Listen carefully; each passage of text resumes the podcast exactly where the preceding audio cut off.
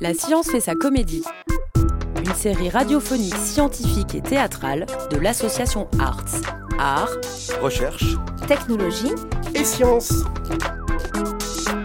Avec les formidables pigeons patrouilleurs et Jojo et tout un tas de personnages que nous rencontrons au gré de nos missions. Oh, Berlin Roche, t'es pas tes clous ton Leurs tes plumes, ils sont là. Hélène Et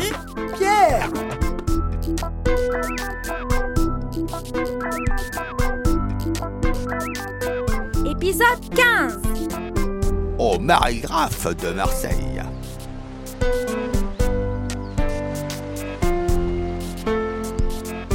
Ah Jojo, nous sommes bien là, à deux pas du bord de mer. Nous avons une vue splendide du marais grave sur les îles d'Andoum, de Friou et sur le château d'If. Quel bonheur depuis 15 jours à se prélasser au soleil. Oui, tu as bien fait de contacter l'asso Échange de Nid. C'est vraiment super. Tu envoies à l'association par pigeon voyageur une demande avec tes désirs et ceux que tu proposes en échange. Et là, nous sommes tombés sur le gros lot avec le Marégraphe. Oui, mais notre nid est aussi pas mal face au puits de Dôme dans les tours de la cathédrale.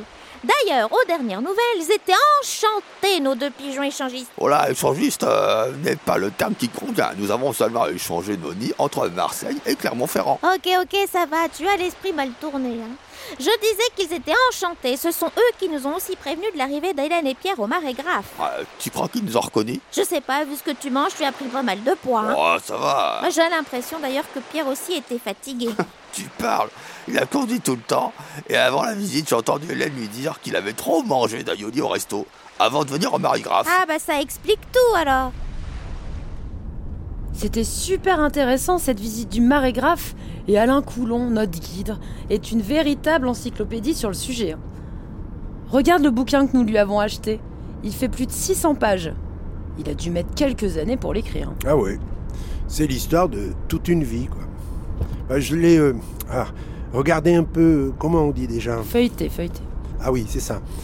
Il n'y a pas seulement les aspects techniques, mais c'est aussi une véritable histoire humaine du lieu qui est racontée. C'est presque un roman en vrai, quoi. Au fait, tu as vu euh, les deux pigeons qui nous regardaient? On aurait dit Merlin et Jojo. Je ne pense pas. Et comment ils auraient fait pour euh, être là, à Marseille? Et puis ceux-là, ils sont plus gros et ils n'ont pas du tout la même couleur. Bah, tu crois qu'un pigeon, ça change de, ah, de couleur au soleil? Comment on dit déjà? Bronzés. J'en sais rien, hein, à vérifier. Tu te rends compte que ce n'est que depuis euh, 1800 et quelques qu'un premier réseau de nivellement a été établi en France, avec comme niveau zéro la mer à Marseille. Et toutes les cartes sont référencées. On connaît euh, la hauteur, là, tu sais. non, non, non, l'altitude. On dit l'altitude. Toi, tu es fatigué, hein Oui, oui, l'altitude de chaque euh, l'altitude, de- bah, l'altitude de chaque endroit de notre France par rapport au zéro mètre mesuré donc au, au marégraphe de Marseille. Avant, on prenait n'importe quoi comme référence. Par exemple, dans les années 1670, un abbé avait pris le rez-de-chaussée de la demeure royale pour exprimer les cotes d'un aqueduc éventuel qui aurait amené l'eau de la Loire à Versailles. Bah toi, hein, la demeure royale, ce n'est quand même pas n'importe quoi. hein. Mais quand même, depuis 1800 et quelques, le premier réseau de nivellement, euh, tu, euh, Ok, mais c'est pour dire que les 1465 mètres d'altitude du Puy de Dôme est une donnée récente, qui date donc du milieu du 19e siècle. Ça date de 1857, pour préciser tes et quelques. C'est d'ailleurs à cette époque que le mot altitude est apparu. Avant, on parlait de côte ou encore d'élévation. bah, dis donc, toi, tu as bien suivi les explications d'Alain. Bravo.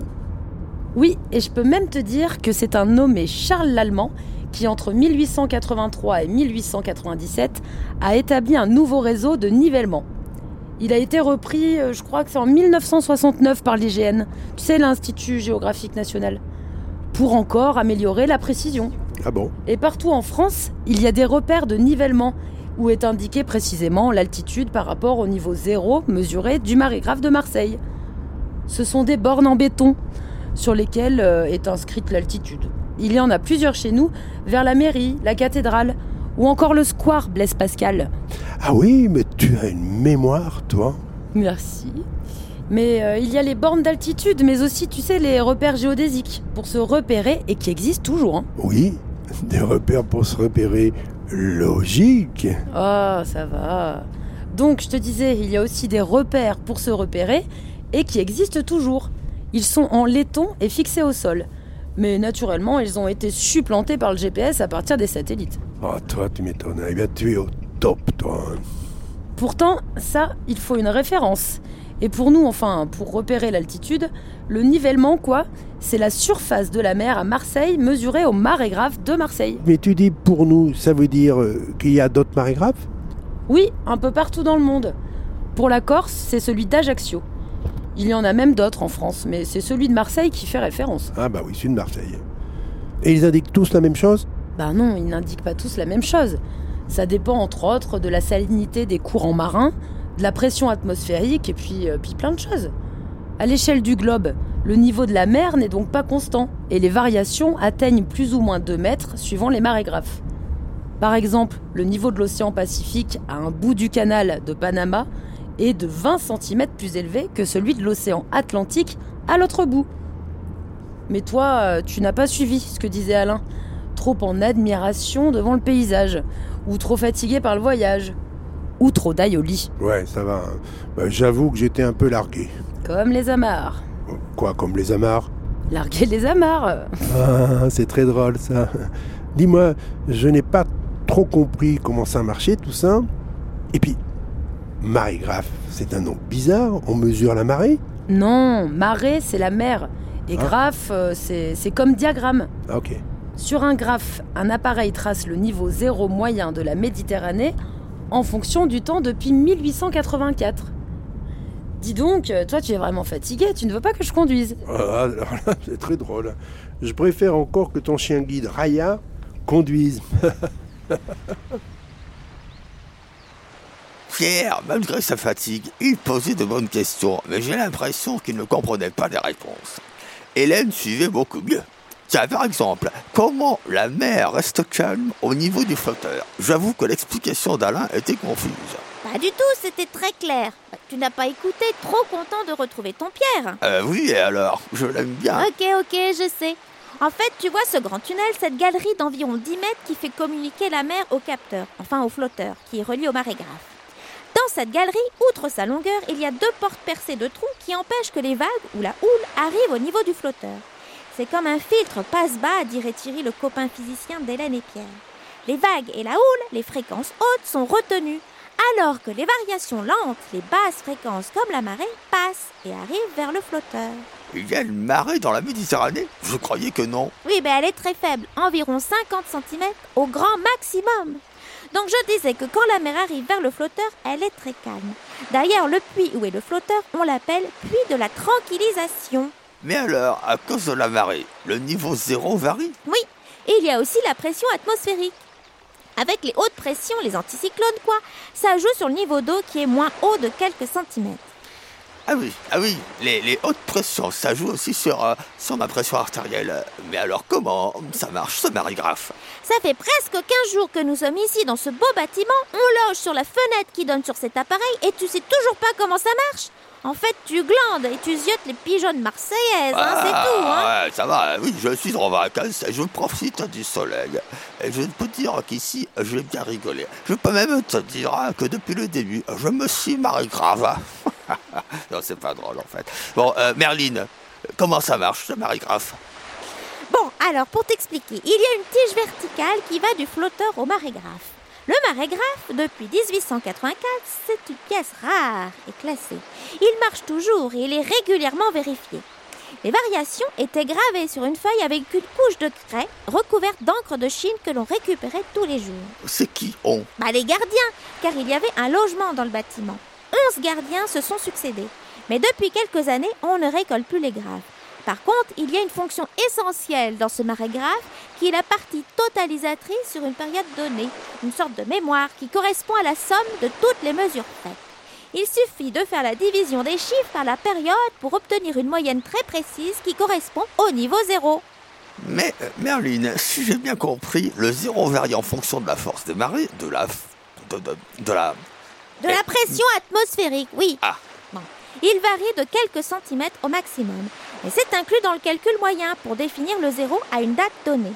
Mais surtout, le marégraphe récolte des mesures depuis 1884.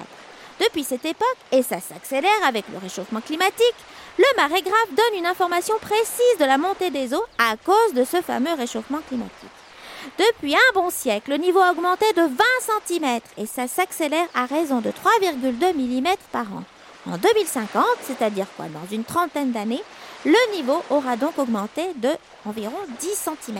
Oui, et, et là, donc j'ai bien compris que ça s'accélère depuis quelques années. C'est très inquiétant, hein. Et j'ai l'impression que nous ne faisons pas grand-chose pour éviter ça. Oui, le fameux changement climatique et toutes les COP, dont celle 27, 35, voire 4600, euh, heureusement ça va nous sauver. Bon, écoute, là, je vais faire un petit somme pendant que tu conduis. Euh, Donc tu ne veux plus m'expliquer? Je te ferai une synthèse euh, quand j'aurai lu le livre d'Alain Coulon. Bah, 600 pages, eh bien, je n'ai pas encore ma synthèse. Autant que tu fasses une bande dessinée, à partir de ta lecture, je comprendrai mieux.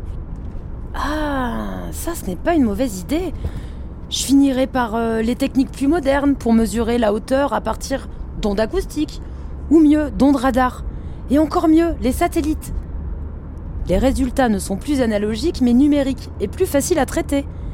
Bon, maintenant laisse-moi dormir et concentre-toi sur la conduite. La science pour comprendre, la science pour douter. Et la BD pour synthétiser La science fait sa comédie, une série radiophonique scientifique et théâtrale pour mieux décrypter le réel. Une production du chantier pour l'association Arts, Art, Recherche, Technologie, Science. À retrouver sur toutes les plateformes d'écoute et sur le chantier.radio.